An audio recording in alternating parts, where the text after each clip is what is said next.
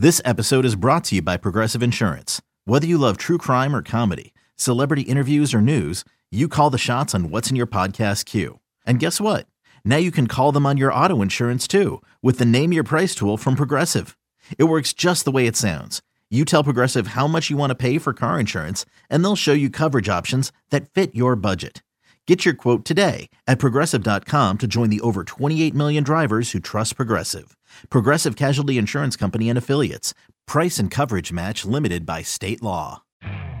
You could spend the weekend doing the same old whatever, or you could conquer the weekend in the all-new Hyundai Santa Fe. Visit HyundaiUSA.com for more details. Hyundai, there's joy in every journey. eBay Motors is here for the ride. Remember when you first saw the potential? And then through some elbow grease, fresh installs, and a whole lot of love, you transformed 100,000 miles and a body full of rust into a drive that's all your own. Look to your left, look to your right. It's official. No one's got a ride like this.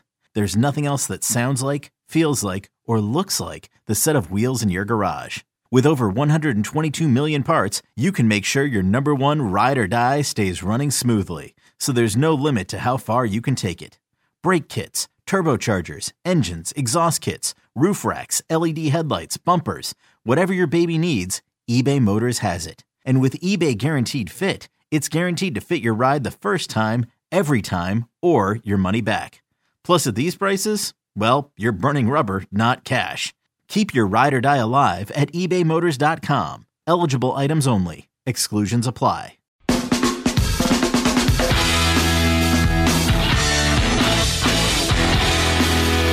And we're back on Inside Black and Gold. Jeff Nowak alongside Steve Geller. As always, we are getting you ready for Saints three and four at Colts three and four. No one better to break that down with than Lawrence Owen, as promised, host of the Bleav in Colts podcast and also has a show called Colts Law on YouTube. It's a play on the name, in case you're wondering. I don't think it's a legal podcast, but I think it still works. Uh, Lawrence, now my my first question we we have a nickname for Gardner Minshew. At least Bobby Aber has a nickname for Gardner Minshew. He calls him Uncle Rico, and I am curious as you've gone about covering Gardner. Do you think he can too throw the ball over those mountains? No, no, no. All right. Uh, just, just, all right. I mean, if you got like a love child between Anthony Richardson and Gardner Minshew, maybe, but not just straight Gardner Minshew. Yeah. um, but in, in more seriousness, obviously, this is a season that started one way and is now going a very different way in terms of you got Anthony Richardson. They they went big on him. You know, he's a guy who I really liked in the draft. I wasn't sure I liked in the top 10, but I did like him.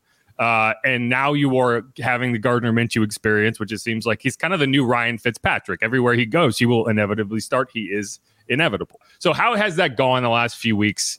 Um, and and you know what what is the Colts offense kind of looking like now with the switch from Anthony to Gardner?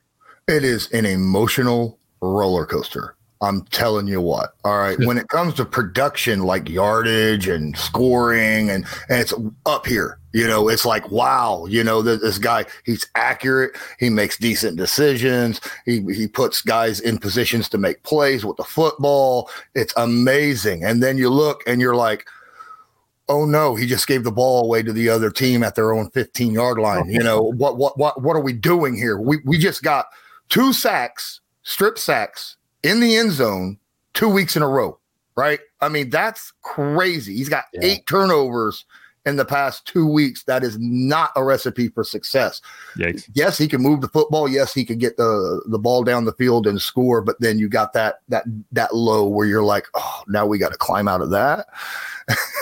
we understand that totally. Uh, this year, having to deal with it, we've got the you know the Derek Carr experience going on, and a lot of folks making the joke obviously that we got sold a lemon, uh, whatever you want to say, you know, trying to get the resale value of a used car, you know, trying to trade it back.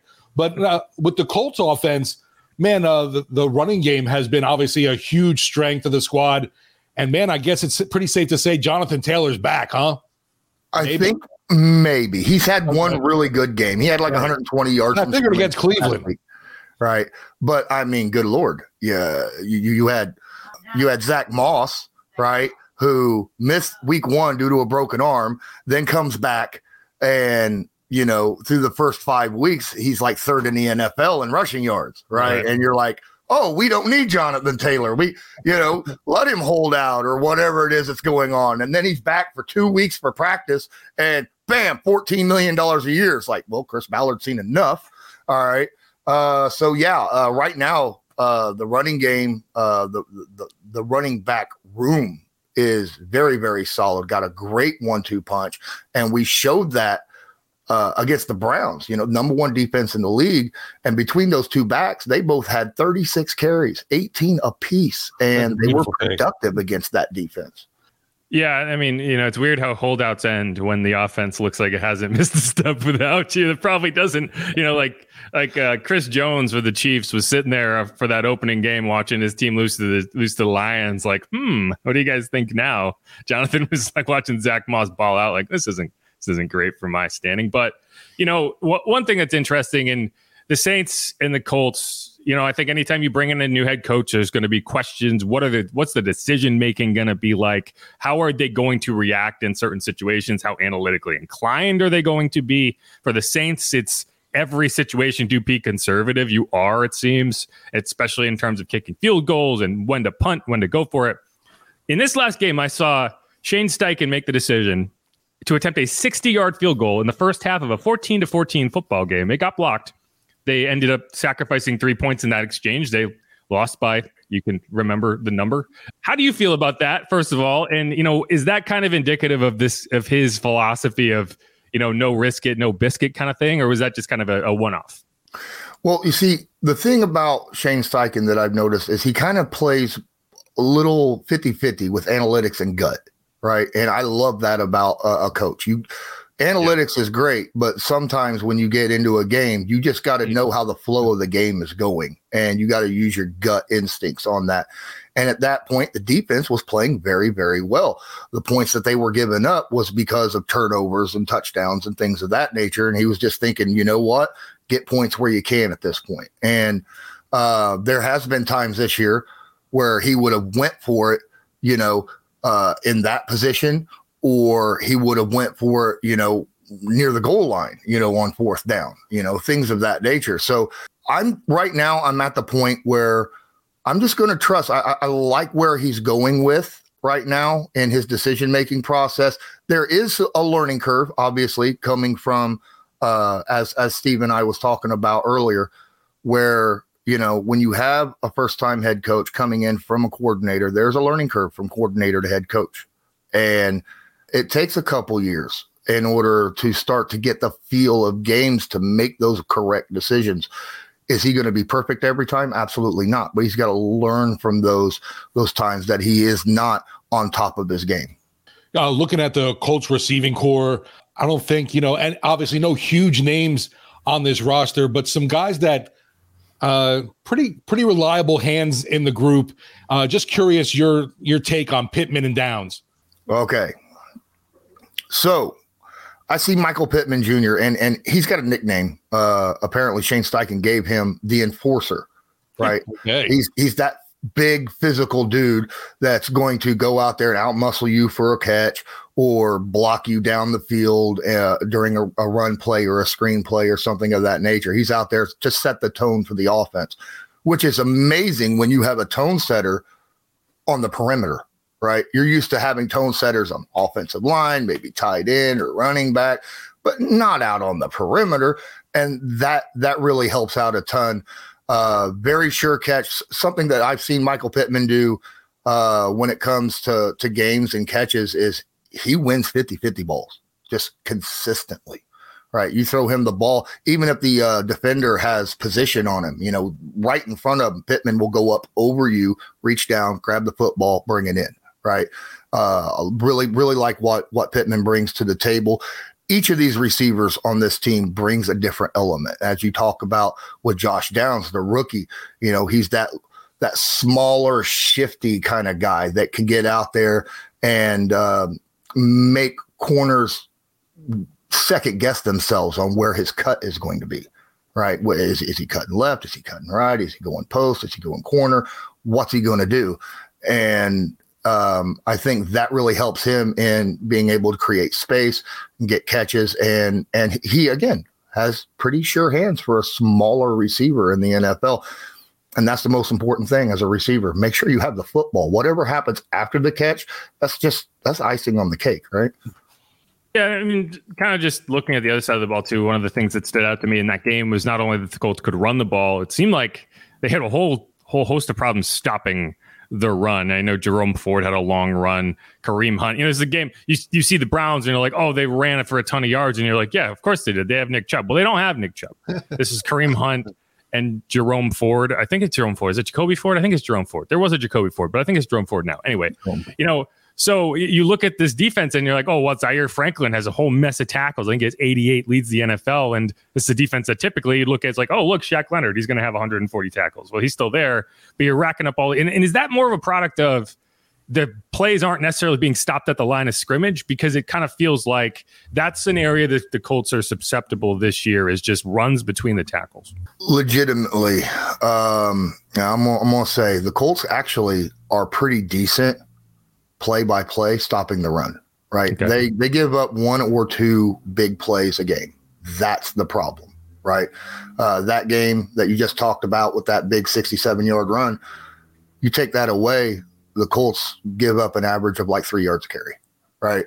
Uh, it, it's not something that's that's that's huge, but those big plays matter. Those big plays are tone setters for the game, right? It, it gives your your offense and your defense uh, something to kind of build on emotionally and and and, and be able to uh, go out there and play even better uh, when the defense has to go out on the field or vice versa. So that's that's a situation. I think the defensive line is good, and they have been good. The biggest problem is Grover Stewart the combination between DeForest Buckner and Grover Stewart is no longer there, with Grover Stewart being suspended for six games, and it just started this past week. And with him not being there, that puts a lot of added pressure on your backups, uh, guys that aren't normally your starters, and they're out there for a lot more snaps than they're used to. So, you know, you're going to end up having to, you know, the other guys around him are going to have to step up and play even better. And at times there's going to be mistakes. There's going to be, you know, missed assignments or a missed tackle here or there. Uh, but for the most part, I like what our defensive line and our linebackers bring, you know, to the team itself. He mentioned uh, obviously Zaire uh, Franklin. How how how has it been watching his progression from a seventh round draft pick? And this dude's just like a tackling monster. Oh my goodness, it's it's nuts. this dude brings his special. Okay, so you have to have a different mindset to play special teams. Straight up, sure. you, you, you can't worry about your personal health, right? uh, I think Nyheim Hines said it a few years back. You know, as a punt returner, you just have to go out there and be like, I don't care if I live or die. You know, I mean, and that's that's basically the mindset that special teamers have to have because of the high impact uh, plays that they have uh, every time they go out there on the field. And he's brought that same mindset to an every down linebacker on defense. He goes out there and he plays 100% full throttle, no matter what. And that's just exciting. And I think that lifts the team uh, in general, you know, on defense. You, you, you see a guy go out there and just lay some serious wood on somebody you know that's going to make you want to go out there and do the exact oh i can't let him outshine me right i mean that's that's how that works so yeah, it, has been a, a, spark, especially since uh, I think uh, Jeff over here earlier talked about uh, Shaquille Leonard. You know, he's not been playing his best right. football as of late. So uh, to have that kind of tone setter uh, at the linebacker position when the guy that normally is the tone setter is not there and not playing to his best is a, a real gift yeah, speaking of tone setters, one, one thing, you know, and I haven't got a chance to watch all the Colts games, but I did go back and watch the Browns Colts game, and it was a long one. I mean, there was a lot going on, but it does feel like Zack Moss is on the offense, kind of that tone setter of he just, just runs hard. I mean, he doesn't go down uh, that first hit. He's always falling forward. So I am curious, you know, what what have been your thought? What has made him so successful this year? Because he kind of feels like I think he was on the Bills and he was just kind of a cast off of of you know never really got the opportunity. I think he was in that timeshare with Devin Singletary for a while. but he's dealing with an injury. Um, I want to say, let's see, elbow slash heel. What is your read on that? Does that seem like something that that might keep him out this week? Obviously, he was a DNP on Wednesday. Um, and just what has he been to this offense in general? Now, from the DNP standpoint of did not practice, it could just be, you know, give him a little bit of time, right? Uh, it's, it's your day off. You obviously uh, get the feeling better. You, we see this a lot in the NFL nowadays with veterans, right? Where you might get a ding or a bruise or something of that nature. And they're like, you know what? Just take a day off, maybe even two days off, you know, and then come back and have your full practice on Friday, right? So I'm hoping that's kind of what's going on with Zack Moss. But you're absolutely right. He is a tone setter on offense. He he's very the thing that sets him apart is he's not a guy who just attacks a hole.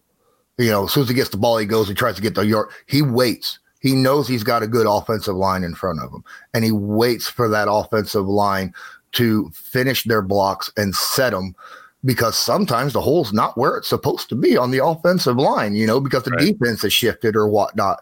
So he's very patient. He waits for a hole to open, then he hits it. And the way he hits the hole, it's very powerful. But when he feels the contact coming on, you watch him and he gets slim. He you know he'll he'll turn his body uh, or adjust in a specific way to where it's a glancing blow rather than a full on blow and he's able to fall forward or break that tackle in that instance. And i think that's been a huge benefit to him. Honestly i think the bills gave up on him. I, I don't I don't understand why the Bills let him go. I understand that the Bills are a pass first team, not a run first team. They don't run the football with the running backs a whole lot, and I think that was a detriment to uh, a running back of Moss's style who likes to be physical between the tackles, a guy who literally would get better as the game goes on rather than, you know, uh, having someone that's just explosive and you, you, you use him early in the game and hope for, for big plays. Yeah, for, for perspective, uh, if for people listening, he was traded with a pick the Bills traded Zack Moss and a draft pick. It was a sixth round pick for Nyheim Hines. Nyheim Hines. So like they, they were just trying to cut bait basically and saying, okay, we want our pass catching return specialist guy. Like they gave up on him. And now he's a guy who's, if not for Jonathan Taylor returning, might have led the league in rushing this year. So, I mean, it just goes to show you like, uh, you know, one person's trash, another person's treasure. Like if you're in the right situation, and like you mentioned, that offensive line, a lot of people like uh, you look at Dak Prescott, the beginning of his career. I don't think Dak Prescott is the quarterback he is today. If he didn't come into the league with such an, an entrenched, very, very good offensive line, and, and over time, as you have to pay people, that usually declines slightly. Um, but yeah, what what is your kind of is that offensive line like? legit i mean obviously Quenton nelson everyone knows that name but uh, across the line what, what has been your read on it this year when healthy it's one of the best offensive lines in football right? Your starters across this board. Bernard Raimann, the second year left tackle, has made huge monstrous steps, right? Along with the second year uh, like? right guard in Will Fries. You know, he's made big steps this past off season. And the other three guys are all all pros, right? I mean, they're all good players. Quenton Nelson, Ryan Kelly, and Braden Smith out there at right tackle. Those guys, when you have three really, really good veterans and you're able to plug in some young guys that you don't have to pay right now, even though you are technically paying high money on that offensive. I think they're paying fifth most in the NFL right now for their offensive line. When that offensive line is healthy and they're all on the field, they are a menace to defensive front sevens. You don't mind paying the fifth most if you have a top five offensive line, right? right, right. Because I mean, the offensive line they set the tone for the entire game and right, run right. in the run game and the pass game, right? So I mean, why wouldn't a team be willing to drop money as long as uh, they produce at the same level? Why wouldn't a team be willing to, to drop that kind of money on an offensive line? When you need mealtime inspiration, it's worth shopping Kroger, where you'll find over 30,000 mouthwatering choices that excite your inner foodie. And no matter what tasty choice you make, you'll enjoy our everyday low prices, plus extra ways to save, like digital coupons worth over $600 each week. You can also save up to $1 off per gallon at the pump with fuel points. More savings and more inspiring flavors make shopping Kroger worth it every time. Kroger, fresh for everyone. Fuel restrictions apply. Uh, looking at this matchup, you know, coming in, uh, Saints also lost two in a row. Uh, so you know it's going to be two desperate teams, as I always talk about, fighting for a victory, uh, trying to keep up pace in the division. I think it's kind of amusing. You know, everyone, at least we obviously focused on the NFC South and talked about how wide open it was going into the season. And looking at things now in the AFC South, man, obviously Jacksonville's building built up a, a little lead there, but uh, you look at a Houston Texans team that's definitely fighting under their first year head coach. It looks like this Colt squad definitely rallying around their first year guy. And Tennessee, yeah, maybe selling uh, sellers at the moment look to be dropping off. But man, Jags, Texans, and Colts. Uh, should we expect a pretty tight race through the rest of the season between them? It's going to be a hill to climb for the Colts to get over the Jaguars because the Jaguars have already swept the Colts this season. Uh, uh, right. They uh, were the first rematch of the year for the NFL, and you know the Colts basically said, "Here, here's the football."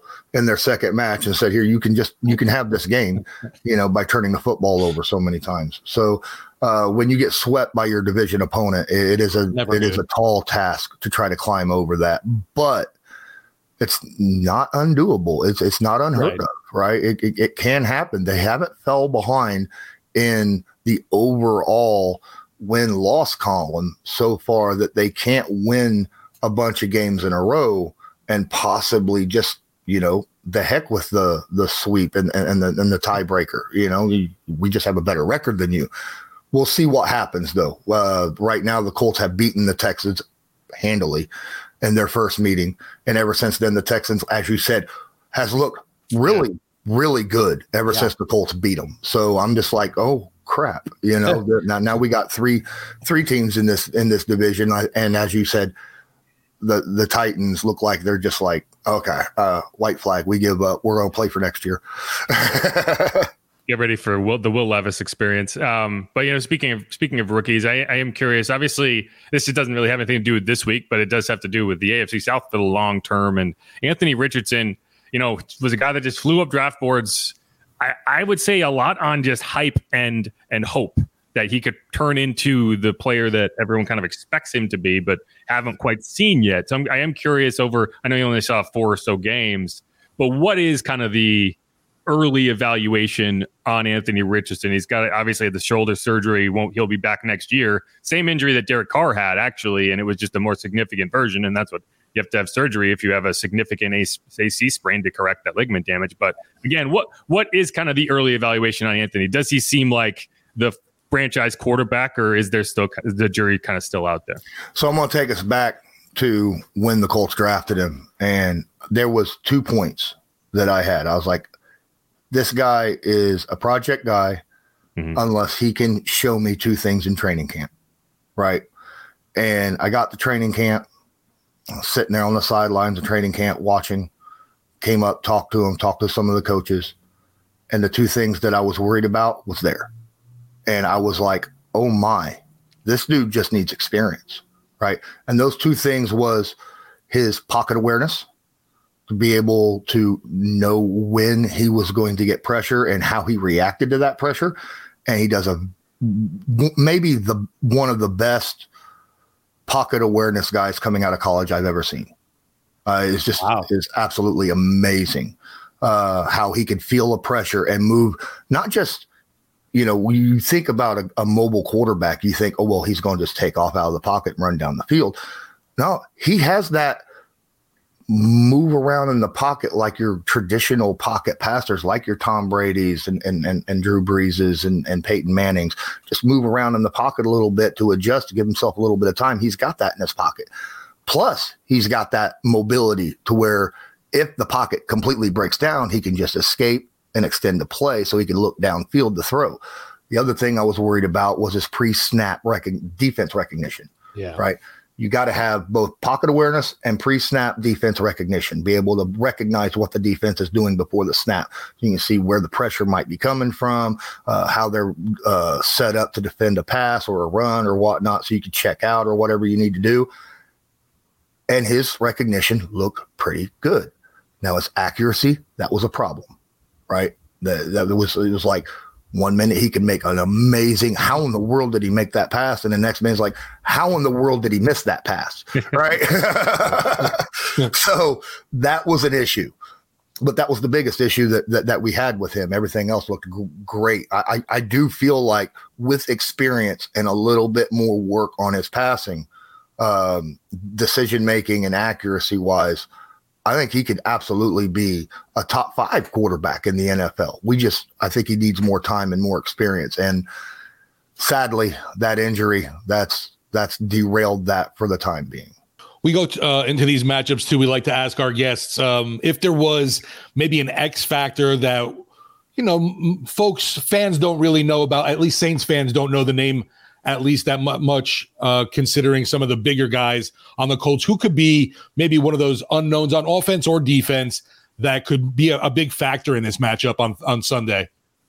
Any single one of the tight ends that the Colts okay. have on their roster, all of them. And they are. They are all very good tight ends and underused. I'm, right? I'm just asking you to name them. okay. Getting ready to. Yeah. All right. First, we have Mo Alie-Cox, who's the veteran okay. in the tight end room. Yeah. Right. Uh, a guy who's, who's, you know, six, seven, you know, long arms. Then we have Kylen Granson, third year tight end. He's right now uh, coming off, I believe, a concussion. I don't know if he's going to make it in this game or not, but he is that speed tight end, that that receiving style tight end. Uh, and then we have Drew Ogletree, who is another very similar to a Mo Alie-Cox who's in his second year. Last year was out the entire year uh, due to an uh, injury in training camp. Had the injury right after I interviewed him too. Oh, sad. So uh, I got yeah. blamed for that. You believe that?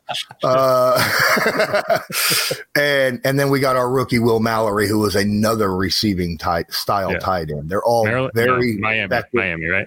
Yeah, very effective guys who um, can be matchup nightmares for an opposing team's defense. Whether you know you put a tight end or a safety over them, it's very difficult to match up against these guys. Gotcha. We've been chatting with Lawrence Owen, host of the Bleav in Colts podcast. He also has a show on YouTube called Colts Law. We're getting ready for Saints Colts. Saints fans will be hoping that the Gardner Minshew show ends right in time, as it has the last two times they've faced them. But thanks so much, Lawrence. Appreciate everything. Very insightful. Hey, thanks for thanks for having me on. Uh, feel free to reach out anytime. Sounds good, man. Awesome stuff. Thank you. Appreciate it. All right. Thanks to Lawrence Owen for breaking that down. One thing he did mention before he left that we forgot to ask about this is a Colts team that has been very susceptible to big plays. Their defensive back group is not what you might consider to be dominating, to say the least. So, you know, I, what I told him is no one wants to hear me talk about how Derek Carr can take advantage of a defense, and so I'm not gonna I'm not gonna tell you about how Derek Carr can take advantage of a defense because until he does it, I'll just have to believe that it's impossible. Anyway, actually, a little side story here in my little in my my big uh fantasy football big money league, Brock Purdy. I, I have him hurt. I had to make a drastic option. So guess who's on the waiver wire? We went I'm Derek. rolling with Derek Carr this week, baby. I mean, statistically speaking, right, it's not the worst terrible. play in the world, right? Right. It's kind of like last year, Andy Dalton. I started him on that Thursday night matchup against the Cardinals. He threw two pick sixes, but he ended up having a pretty huge game. Like you can have big games and still not play well. Like that's the but thing. Did Juwan have two touchdowns that game? Uh, I think so. I think he did. Yeah, I'm not. Po- yeah, I think I, he had three touchdowns across. Like he had a, a, late one against the Ravens that was kind of like a BS, uh, like doesn't matter touchdown. Yeah, and I yeah. think he had two touchdowns against the Cardinals. I thought so. Right. Um, so yeah. Who we should get Juwan back. So yeah, I mean, from a from a from the perspective of yeah, 300 yard passing is going to be a decent fantasy day, right? I think the, hopefully a couple touchdowns in there especially going against the Colts, right? Like like like Lauren said, it's just like there are big plays to be had. So I, I don't think it's a terrible play. I mean, in our two QB league, I'm starting like Zach Wilson and uh, you know you know it's funny. So the, this kind of t- so Deshaun Watson didn't play in that game. We right, he played right. for the first quarter plus and threw five passes and then left. It was PJ Walker for a majority of that game. So I you you, you saw what Lamar Jackson did to the to the Lions, right? So my oh, I have a league where I have my two quarterbacks are Deshaun Watson and Lamar Jackson. So I had like the extremes of the quarterback experience. One got me like 35, one got me negative one. So they combined to be one average quarterback, and I lost by like three points. Uh, If I had Derek Carr, I would have won. so there you go. thanks, Deshaun. Anyway, this is not what we're here to talk about. This is Inside Black and Gold. We will be back. I want to talk about, you know, what exactly happened in that game against the Jaguars and what, what I'm concerned about as you go to face the Colts, because there are some similarities in how they're, they, I think they're going to try to attack you. So let's break that down. And then we're going to go for, and then we're going to dive into X factors as we do every week. Who can swing the result on offense? Who can swing the result on defense? And why we're going to be wrong about whatever we say. So, anyway, keep it locked on Inside Black and Gold.